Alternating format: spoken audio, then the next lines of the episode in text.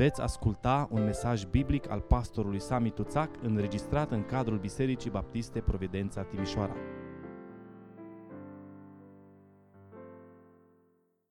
Capitolul 8, citim în dimineața aceasta de la versetul 1 și până la versetul 17. Acum, dar, nu este nicio osândire pentru cei ce sunt în Hristos Iisus, care nu trăiesc după îndemnurile firii pământești, ci după îndemnurile Duhului. În adevăr, legea Duhului de viață în Hristos Iisus m-a izbăvit de legea păcatului și a morții.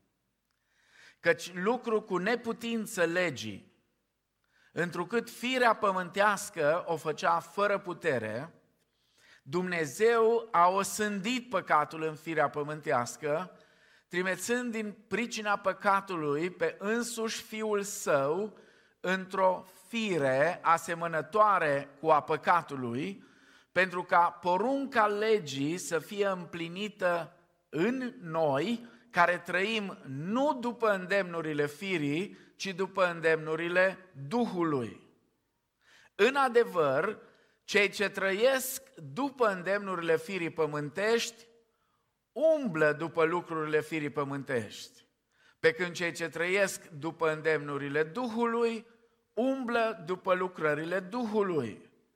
Și umblarea după lucrurile firii pământești este moarte, pe când umblarea după lucrurile Duhului este viață și pace, fiindcă umblarea după lucrurile firii pământești este vrășmășie împotriva lui Dumnezeu, căci ea nu se supune legii lui Dumnezeu și nici nu poate să se supună. Deci, cei ce sunt pământești nu pot să placă lui Dumnezeu. Voi însă nu mai sunteți pământești, ci duhovnicești, dacă Duhul lui Dumnezeu locuiește în adevăr în voi. Dacă n-are cineva Duhul lui Hristos, nu este a Lui.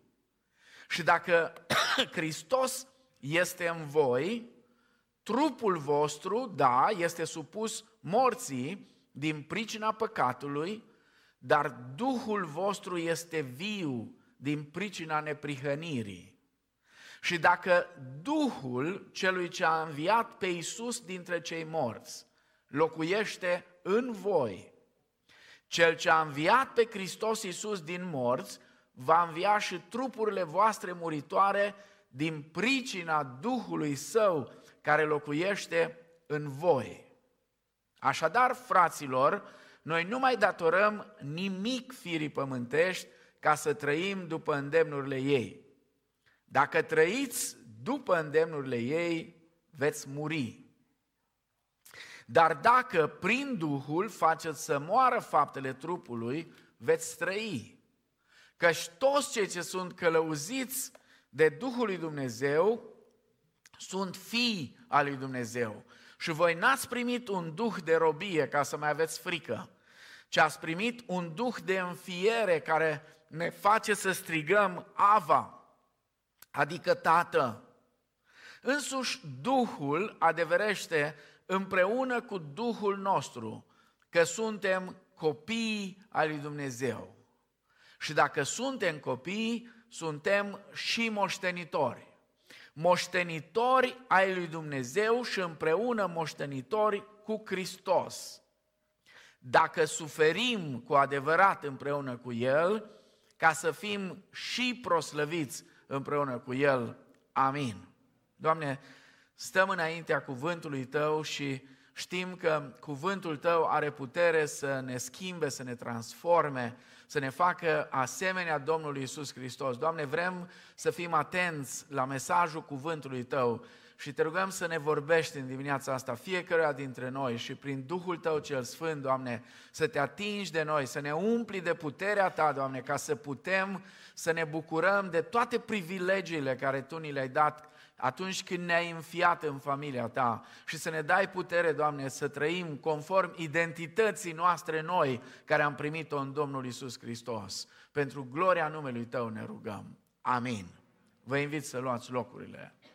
Atunci când un creștin, un copil al lui Dumnezeu, citește finalul capitolului 7 din Romani, în special de la versetul 21 la versetul 25, una din întrebările care se ridică în mod normal este următoarea.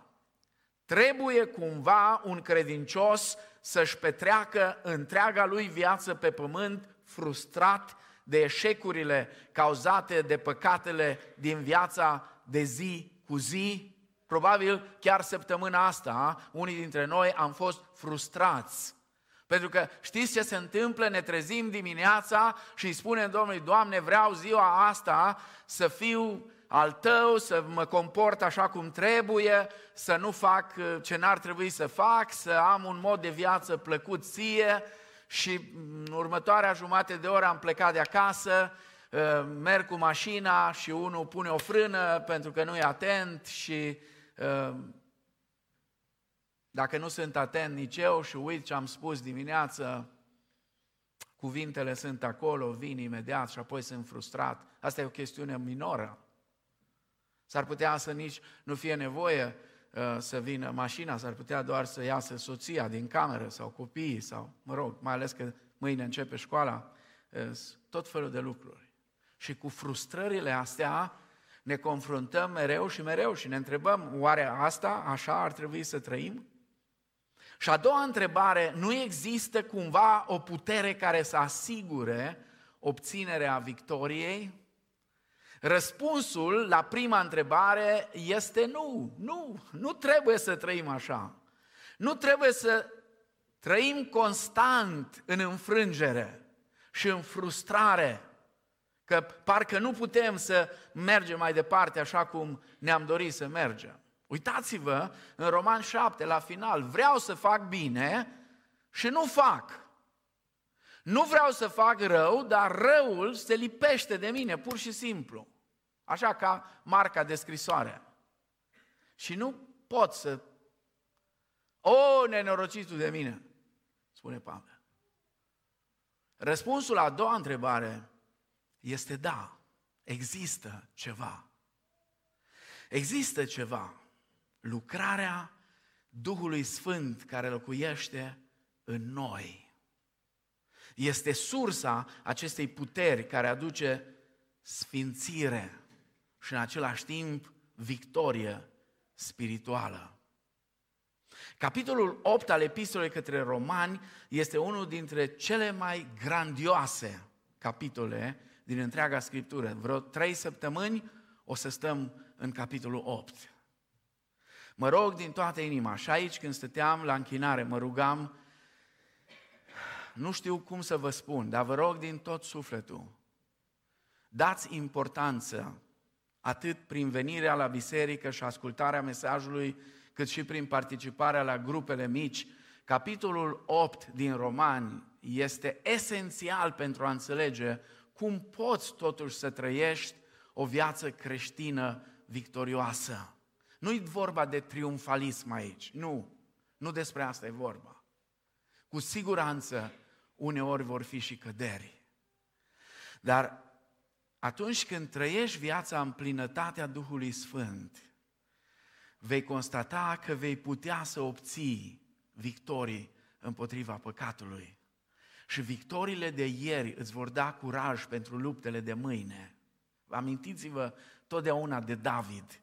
Când David vine la Saul, Saul conducea o armată de fricoși, de înspăimântați, pentru că Goliat ieșea în fiecare dimineață, dimineață după dimineață, și provoca. Și Saul, când îl vede pe David, îi spune: nu poți să te bați cu el, pentru că e uriaș, e un războinic. Și David a spus: eu am niște experiențe extraordinare cu Domnul. Eu am avut niște victorii. Uite cum s-a întâmplat. A venit ursul, a venit leul, am pus mâna pe el, l-am rupt în două și mi-am scos oaia. Victoria de ieri te va încuraja în lupta de azi. Eșecul de ieri te va frustra în lupta de azi.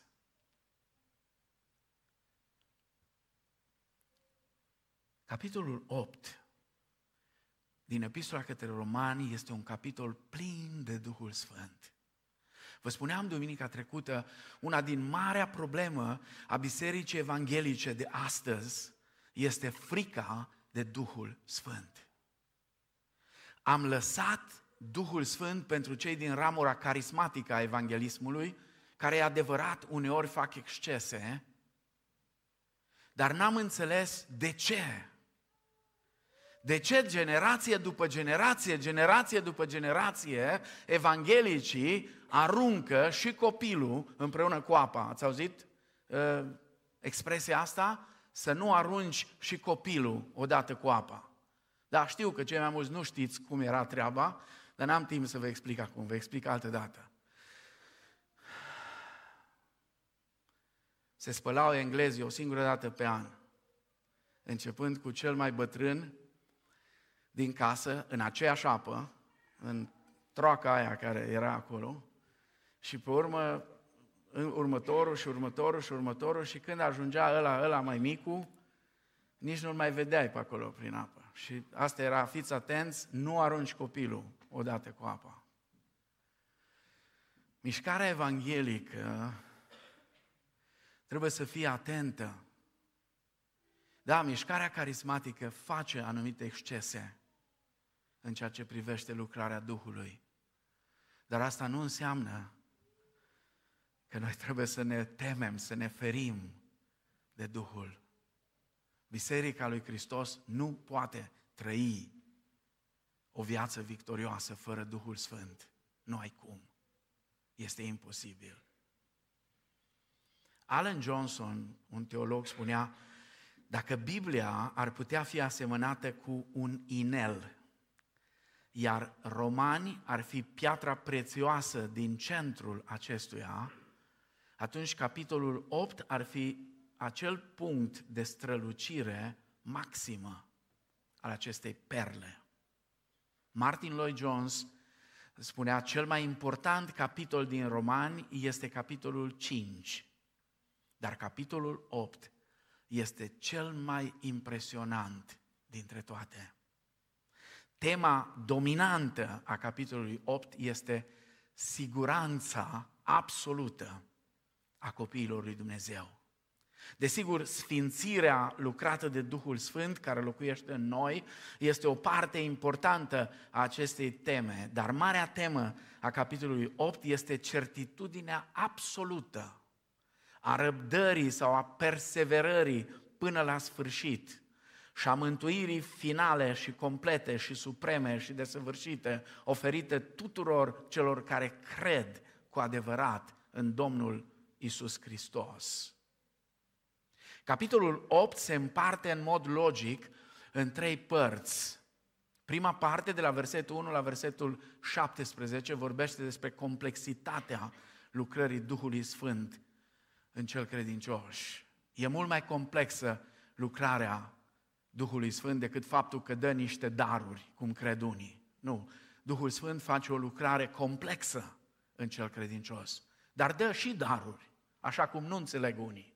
Da, dă și daruri, dar nu e asta singura lucrare pe care Duhul Sfânt o face în cei credincioși. Lucrarea Duhului în cei credincioși este una foarte complexă.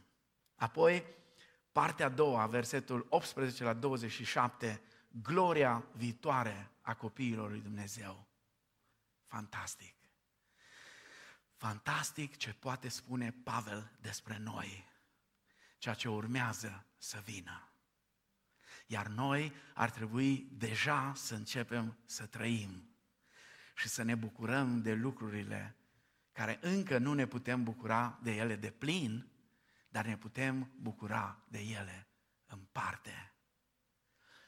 uneori uităm că biserica este singurul organism de pe pământ care trăiește în același timp în veacul acesta și în veacul care vine.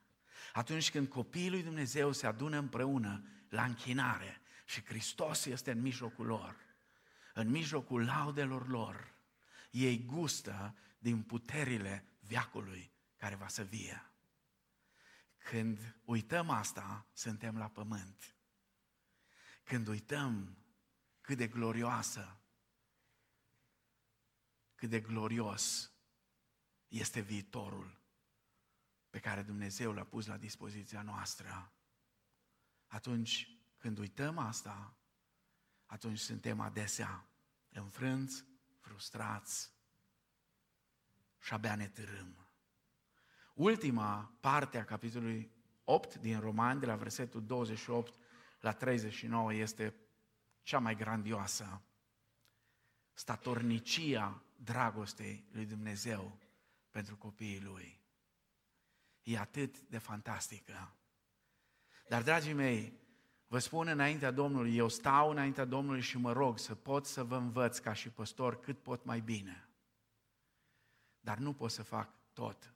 Fiecare personal trebuie să se pună la dispoziția Duhului Sfânt și să ceară Domnului să-i vorbească, să le atingă, să-i dea putere, să se schimbe și să fie gata să-și însușească lucrurile pe care Dumnezeu le spune despre noi.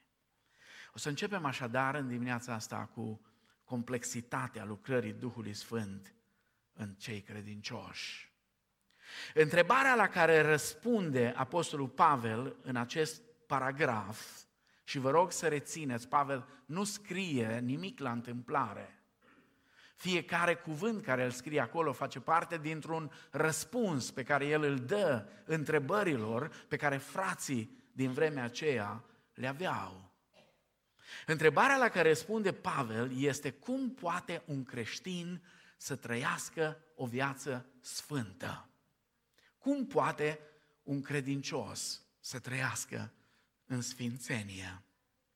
Răspunsul este cât se poate de clar oferit în această secțiune, unde Pavel pune în contrast neputința legii și puterea Duhului Sfânt. Așadar, răspunsul e simplu. Un creștin poate să trăiască o viață de sfințenie numai prin Duhul Sfânt. Numai prin Duhul Sfânt, nu poate prin puterile Lui. Viața creștină este în esență o viață în Duhul.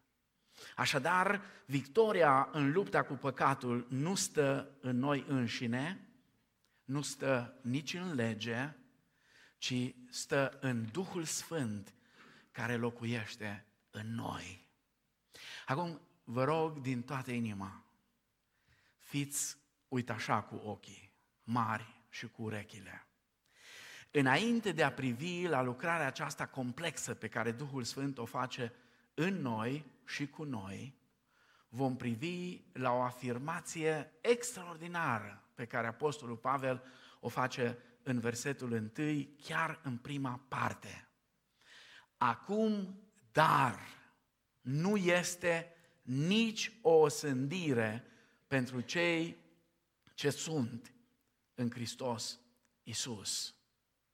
Martin Lloyd-Jones spunea: aceasta este afirmația, sau această afirmație este inima, este esența și sufletul Evangheliei. Apostolul Pavel spune aici că un creștin este un om care a fost scos definitiv de sub orice condamnare. El nu mai este acum într-o stare de condamnare și nici nu mai poate intra vreodată în această stare de condamnare.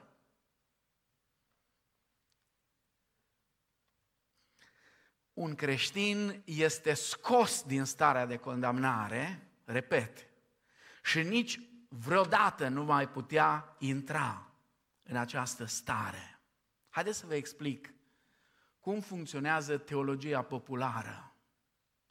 care, unită cu moralismul de care mustesc amvoanele noastre, produce frustrarea în mulți creștini evanghelici de astăzi.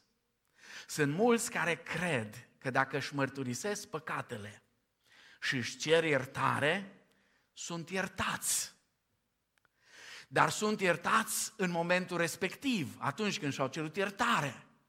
Și ei nu se mai află sub o sândă. Însă dacă păcătuiesc din nou, sunt iarăși osândiți. Și atunci iarăși trebuie să vină să-și ceară iertare și iarăși trebuie să vină să se pocăiască și iarăși nu mai sunt sub o sândă. Și ciclul ăsta continuă mereu și mereu. Și de aici, de la această poveste foarte interesant făcută, foarte bună de manipulat mase, unii au ajuns la următorul lucru. Dacă cineva s-a certat cu nevasta când a plecat de acasă, a păcătuit sau nu? A păcătuit. Da? A mers cu mașina pe stradă, a avut accident și a murit. N-a mai apucat să se împace cu ea. Se duce în cer sau în iad? Fraților și surori, știu, vă uitați la mine așa, vi se pare că... Dar lucrurile astea îi frământă pe foarte mulți. Poate exemplul care l-am dat este un pic extrem. Nu că nu s-ar mai întâmpla să ne mai certăm cu soțiile. Dar vă rog, rețineți ciclul ăsta. Nu are nimic de a face cu Evanghelia. În esență, Evanghelia vorbește despre libertate. Despre libertate în Hristos. În concepția asta populară, creștinul trece dintr-o stare în alta. Apostolul Pavel nu vorbește aici despre experiența sa, ci despre poziția sa. Justificat fiind de Hristos, nu poate să cadă din nou sub o sândă. De ce? Pentru că este în Iisus Hristos. Da, când eram în Adam, eram sub condamnare. Dar acum, odată ce am venit la Hristos și am fost născut din nou, am fost născut din Dumnezeu, am fost înfiat în familia lui Dumnezeu. Acum sunt în Hristos. Acum suntem liberi, sunt liber de condamnare. În aceeași măsură în care este și Hristos. În măsura în care Hristos este liber de orice condamnare, în aceeași măsură și eu, aflându-mă în Hristos, sunt liber de orice condamnare. Un imn vechi, pare rău că nu-l avem în limba română, e doar în limba engleză, atât de frumos, un imn de sute de ani, spune: mai întâi trebuie să treci de binecuvântatul meu mântuitor. Lui să încerci să-i răpești stima de care se bucură înaintea lui Dumnezeu. Dovedește mai întâi o singură pată de păcat la el și abia atunci vino și spune-mi că sunt necurat. Înțelegeți ideea din imnul acesta?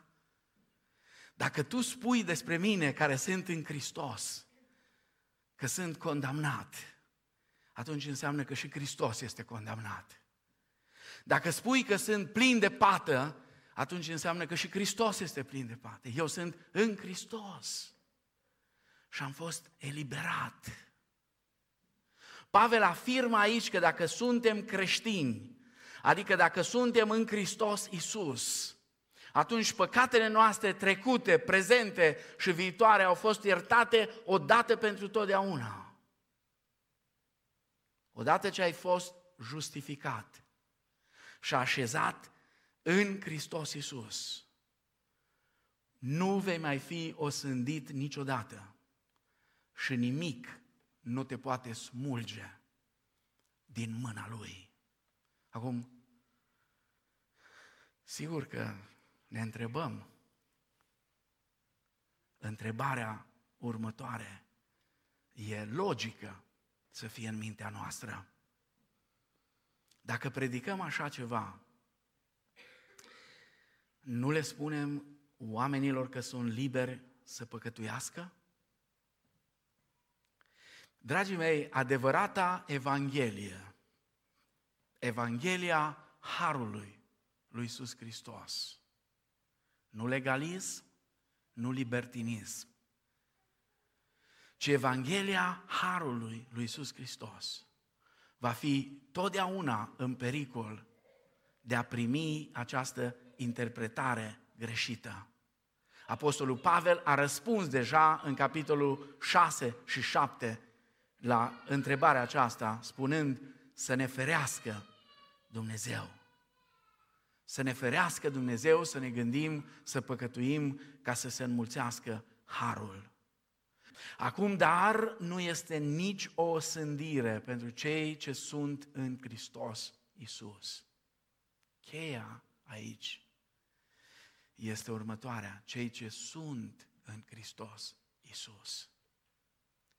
Și veți vedea că în întreg capitolul 8, Pavel nu vorbește despre o siguranță absolută pentru oameni religioși. Nu, pentru cei ce sunt în Hristos Iisus, care nu trăiesc după îndemnurile firii pământești, ci după îndemnurile Duhului. Așadar, eu și cu tine, fiecare dintre noi, ne putem analiza, ne putem pune în fața oglinzii cuvântului Dumnezeu, putem sta în fața Duhului Dumnezeu, care ne cercetează, care ne învață, care ne mustră, și putem vedea fiecare în dreptul nostru.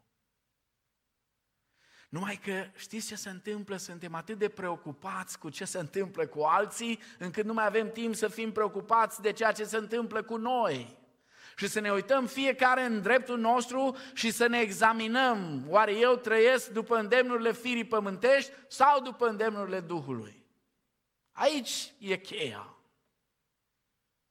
În continuare, Apostolul Pavel vorbește despre cel puțin 4 lucruri pe care Duhul Sfânt le face în cel credincios. Mai întâi, Pavel vorbește despre eliberarea Duhului. În adevăr, legea Duhului de viață în Hristos Iisus m-a izbăvit de legea păcatului și a morții, căci lucru cu neputință legii, întrucât firea pământească o făcea fără putere, Dumnezeu a osândit păcatul în firea pământească, trimițând din pricina păcatului pe însuși Fiul Său într-o fire asemănătoare cu a păcatului, pentru ca porunca legii să fie împlinită în noi, care, din nou spune Pavel, care trăim nu după îndemnurile firii pământești, ci după îndemnurile Duhului. Observați, Pavel vorbește aici despre 2 legi sau 2 principii.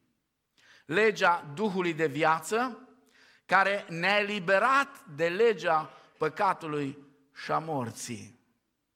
În greacă Pavel spune: m-a eliberat. M-a eliberat. Și timpul, noi nu avem timpul ăsta, doar în limba greacă este timpul aorist, care sugerează un act de eliberare făcut odată pentru totdeauna, și anume făcut la mântuire. Ce înseamnă această eliberare? A nu ne mai afla sub lege, a înceta să privim spre lege pentru a obține prin ea îndreptățirea sau sfințirea. Legea Duhului de viață, conform și cu 2 Corinteni, capitolul 3, cu versetul 8, este Evanghelia Harului. Evanghelia Harului, care ne-a eliberat de lege și ne-a eliberat de blestemul ei. Cum ne-a eliberat Evanghelia de lege? Ne spune Pavel aici, în versetele 3 și 4. Deoarece natura noastră căzută și egoistă făcea ca legea să nu poată nici să ne justifice, nici să ne sfințească, pentru că legea nu poate face asta, Dumnezeu a luat inițiativa și a făcut lucrul ăsta prin har. Știți ce înseamnă har?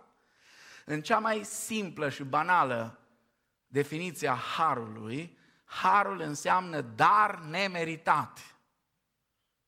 Da? Milă înseamnă să nu primești, să nu-ți iei două peste nas, deși meritai.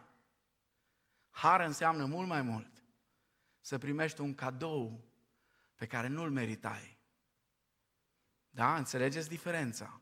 Adică milă înseamnă că Dumnezeu a zis, măi, hai că nu-i dau una, nu-l... Dar har înseamnă că pe lângă asta, că nu ne-a dat una, ne-a dat ceva în plus. Ceva ce nu meritam. Dumnezeu a luat inițiativa și a făcut asta prin har, trimițând pe Fiul Său în asemănarea firii.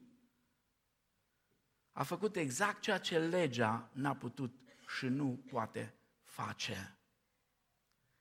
Deși legea nu ne-a putut aduce la ascultare de ea însuși, Duhul poate face lucrul acesta. Duhul lui Dumnezeu, lucrând în noi, poate face asta. În versetul 4 spune Dumnezeu nu l-a trimis pe Fiul Său doar ca să ne mântuiască sau să ne libereze de condamnarea legii, ci și să ne sfințească. Să ne sfințească cum? Pe aici e paradoxul. Tocmai prin ascultarea de poruncile legii. Noi nu puteam prin propriile noastre forțe, prin puterea noastră, dar prin Duhul se poate face asta. Așadar, Dumnezeu a trimis pe Fiul Său să moară pentru noi și a trimis Duhul Sfânt să locuiască în noi, ca noi să fim eliberați de lege. Dar asta nu înseamnă libertatea de a nu asculta de lege, ci înseamnă puterea de a asculta. Puterea, Duhul Sfânt este Cel care ne dă putere să împlinim poruncile lui Dumnezeu.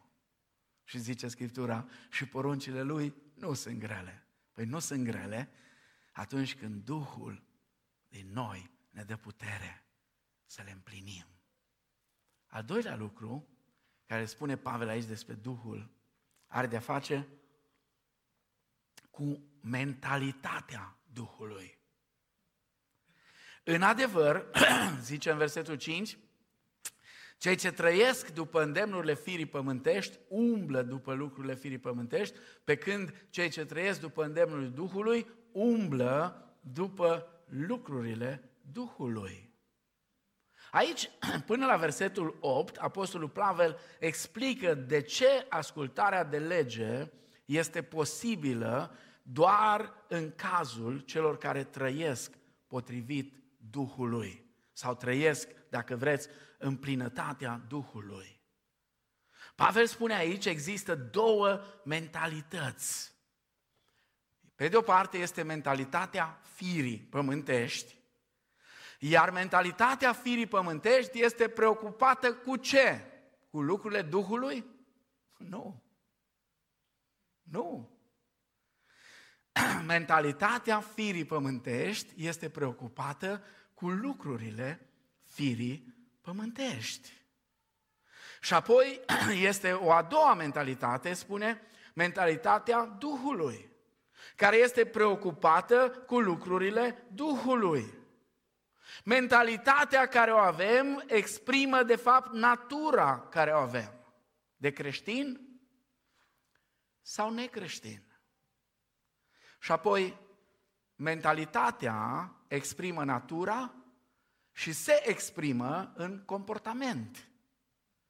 Și comportamentul nostru vorbește de la sine. Nu degeaba spune și Iacov și Domnul Iisus, că Iacov e frate cu Domnul Iisus. Și în epistola lui folosește multe din ceea ce Domnul Iisus a spus. După roade îi veți cunoaște. Da, tu poți să fii tare în vorbe, dar nu e suficient. După roade, roadele comportamentul nostru vorbește despre mentalitatea noastră. Sunt două tipare de comportament diferite. Vrei să știi ce mentalitate ai? Întreabă-te ce anume te preocupă. Care sunt preocupările tale zilnice?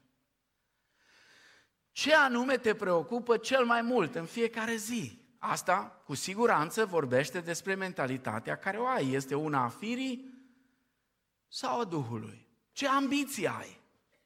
Ce ambiții? Nu mă înțelegeți greșit.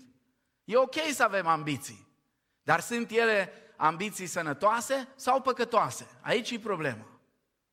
Aici e problema. Ce ambiții avem? Ce ambiții ne impulsionează?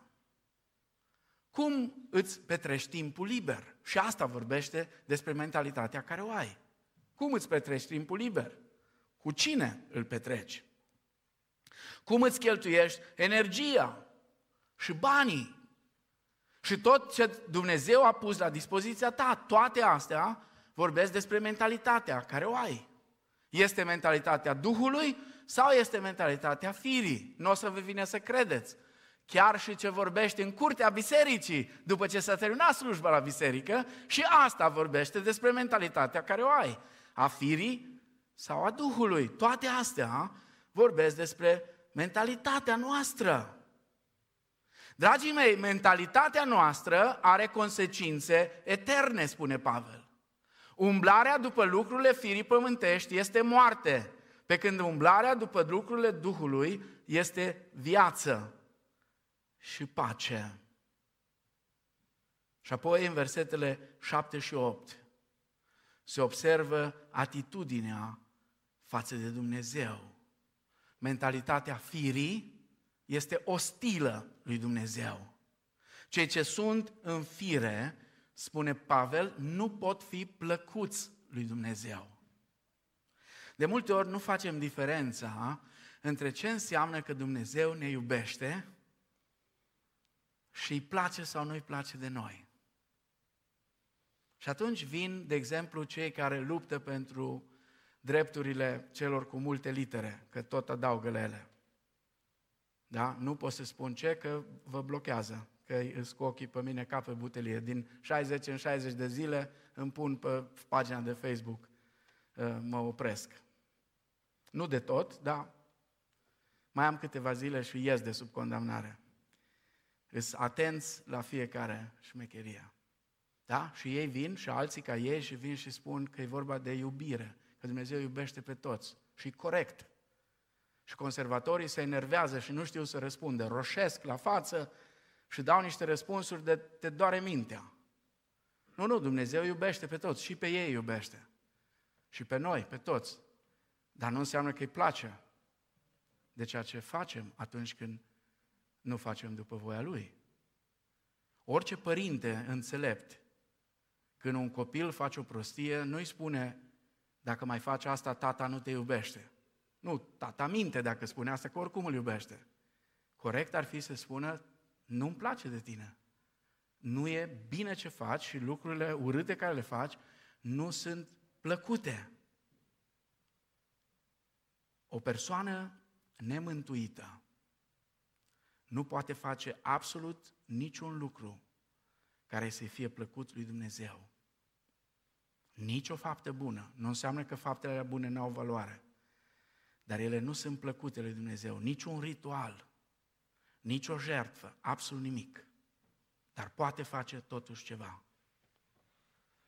Să-L primească pe Hristos și să devină una cu El. Asta e un lucru plăcut înaintea lui Dumnezeu pe care un om care nu este mântuit îl poate face. Să vină la Hristos, să răspundă chemării lui Hristos, să se facă una cu El. A treilea, locuirea Duhului Sfânt în noi.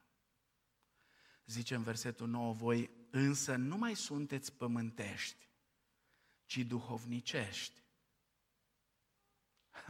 Ce frumos ar fi să se încheie aici versetul. Dar versetul continuă. cu o condiționare. Dacă Duhul lui Dumnezeu locuiește în adevăr în voi. Și cu o explicație. Dacă n-are cineva Duhul lui Hristos, nu este a lui. Pavel începe să aplice cititorilor lui adevărurile pe care le-a prezentat până acum în termeni generali. Și le spune în versetul 9, voi sunteți în Duhul, adică sunteți dintre cei care au mentalitatea Duhului. Dacă, cu majuscule totul, dacă Duhul Sfânt este în voi.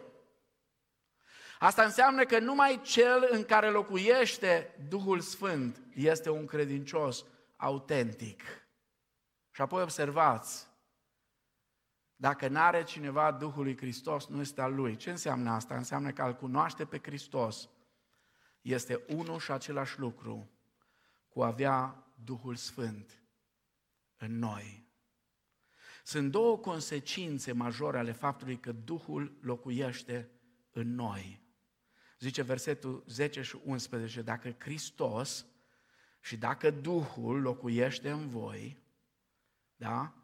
Dacă locuiește în voi, și apoi spune, dacă așa cum stau lucrurile de fapt, aici nu este o îndoială, ci spune, dacă așa stau lucrurile, adică o convingere că Duhul Sfânt este în voi, dacă așa stau lucrurile, prima consecință a locuirii Duhului Sfânt în noi este descrisă de Pavel în termenii vieții.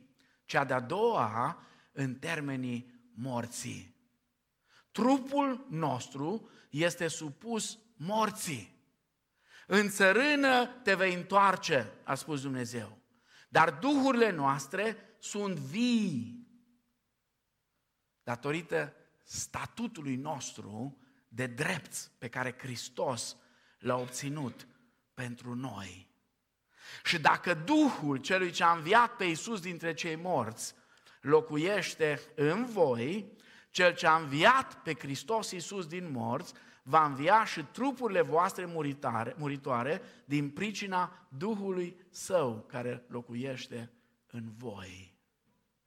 Aici ne spune că destinul final al trupului nostru supus morții nu este moartea, ci este învierea.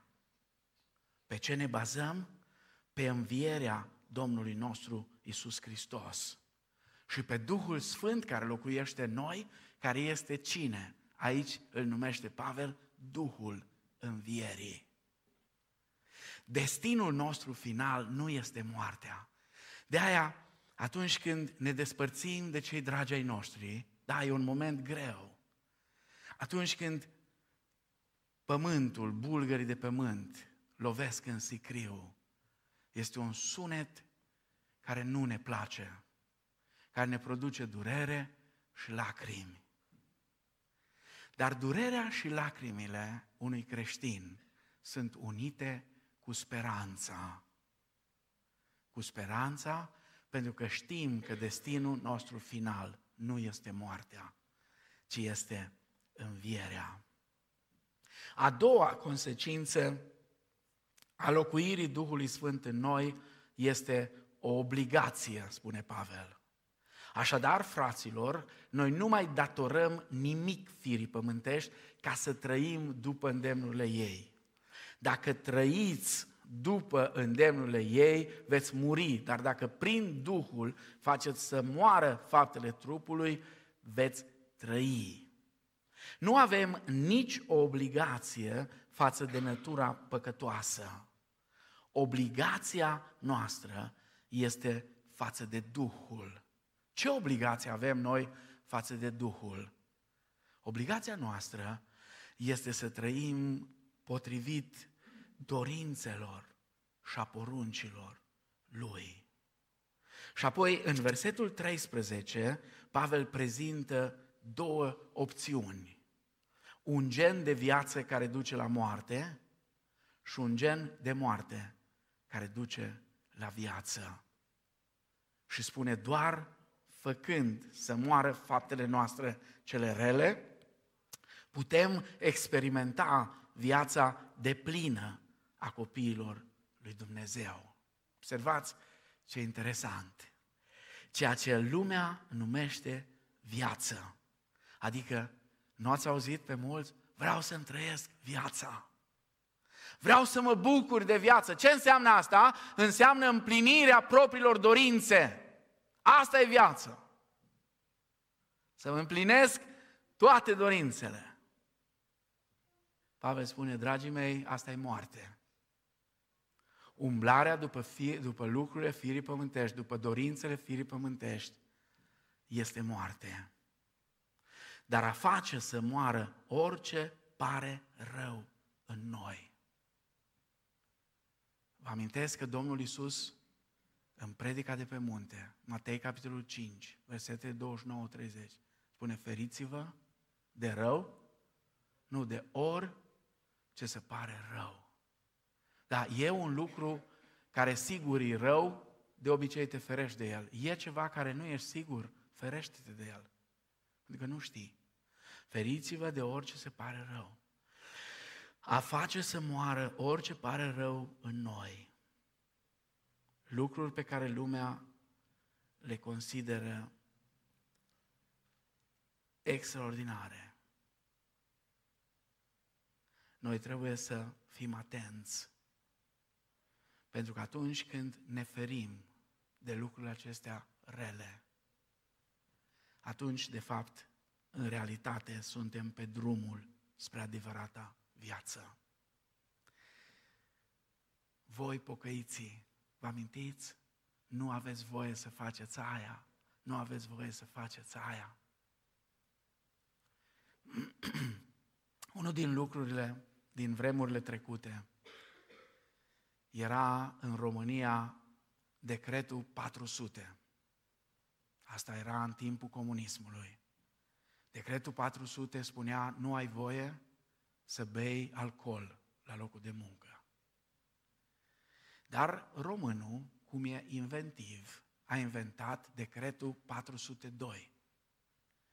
Decretul 402 spunea, bea și șeful, bem și noi. Acum, un frate din vremea aia, care acum e păstor, e un pic mai în vârstă decât mine, dar era inginer și era șef acolo și colegii lui și subalternii lui erau supărați că nu funcționa articolul 402 la ei. Că șeful nu bea și nu puteau nici ei să bea. Și în continuu veneau și îl ispiteau. Introduceau ei câte o sticlă, era control la intrare în fabrică. Da. Decretul 402 se aplica și la ăla de la poartă. Îl avea magazin de sticle în spate. Era pe principiu una mie, una ție, una lui Popa Ilie. Și întrebarea era, cine e Popa Ilie, știți? Într-o zi au fost atât de porniți, au venit cu o sticlă la el și au zis, bă, tu n-ai voie, tu îți distrugi tinerețea și așa.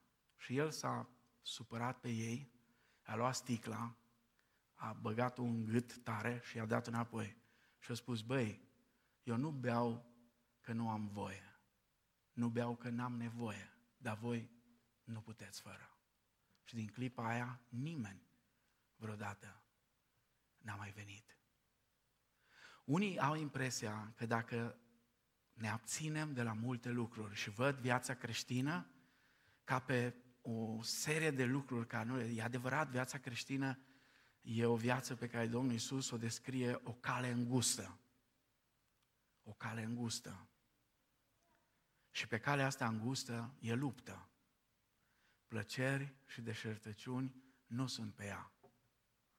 Dar are ceva fantastic calea asta. E bună, spune. E bună. Domnul Iisus spune și cântarea spune. Da? Pentru că cântarea învață frumos. Pe vremuri era cântarea cu numărul 100. În cărțile cele mai vechi, nu aia când era cu cărțile vechi și noi, era cele mai vechi, Cântările Sionului, era așa, pe calea îngustă nu-i pompă, adică fandoseală. Și lumea are impresia că noi ne îngustăm fanta de lumină. Și uneori avem și noi impresia asta. Și atunci mai dăm bordurile la o parte. Dar vă rog, rețineți, lucrurile pe care lumea le consideră neesențiale, adică umblarea după lucrurile Duhului, este în realitate drumul spre adevărata viață.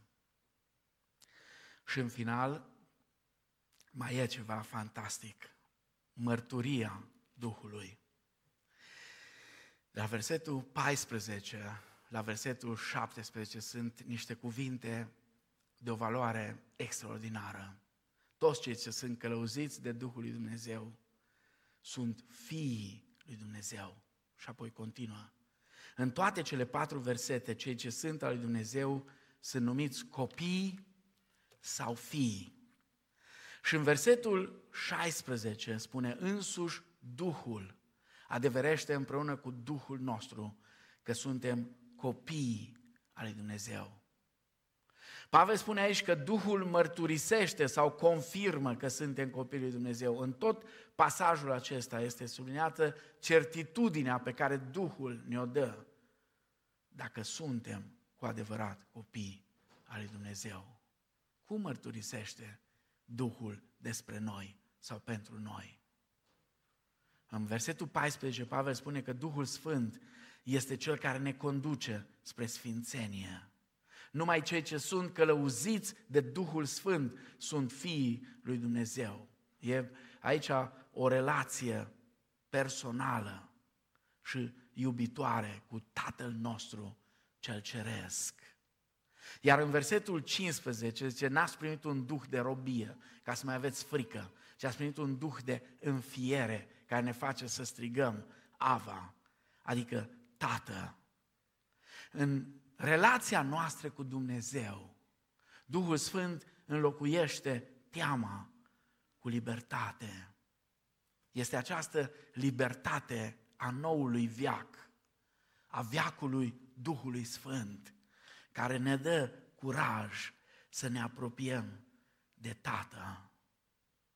Este adevărat că noi în continuare suntem robii lui Hristos, suntem aleșii lui Dumnezeu, dar aceste robii, această robie este tocmai, sau dacă vreți, suntem robi ai dreptății sau ai neprihănirii, spune în Romani 6. Aceste robii sunt tocmai esența acestei libertăți. Duhul Sfânt este Cel care ne încurajează să-L numim pe Dumnezeu Tatăl nostru în rugăciunile noastre.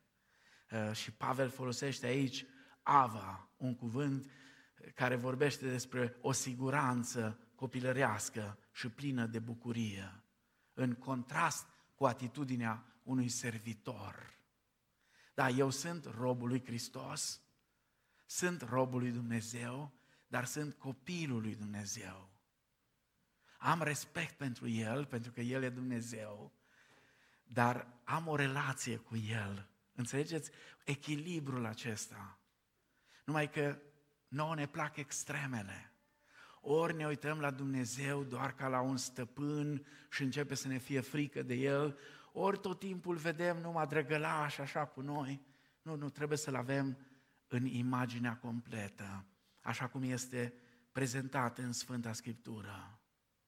Și apoi în versetul 17, și dacă suntem copii, suntem și moștenitori, moștenitori al lui Dumnezeu și împreună moștenitori cu Hristos. Și din nou condiționează: dacă suferim cu adevărat împreună cu El, ca să fim și glorificați împreună cu El. Duhul Sfânt în noi este prima roadă a moștenirii noastre cerești. Dacă suntem copii, suntem și moștenitori, cu precizarea. Și o să revenim duminica viitoare mai mult la aspectul acesta.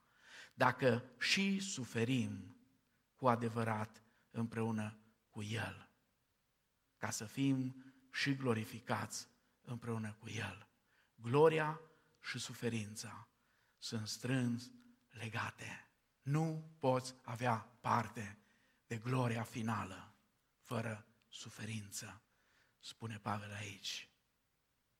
Așadar, lucrarea Duhului Sfânt în noi este una complexă, fără eliberarea de robia legii și fără puterea datorată locuirii Duhului Sfânt în noi și fără călăuzirea Lui zilnică, nu putem trăi victorioși, nu putem trăi în ascultare de Dumnezeu, mărturisind totodată împreună cu Duhul Sfânt care este în noi, că suntem copii al lui Dumnezeu și moștenitori ai gloriei care ne așteaptă. Însă, prin Duhul Sfânt, putem asculta, putem fi victorioși, putem mărturisi despre gloria care ne așteaptă. Amin.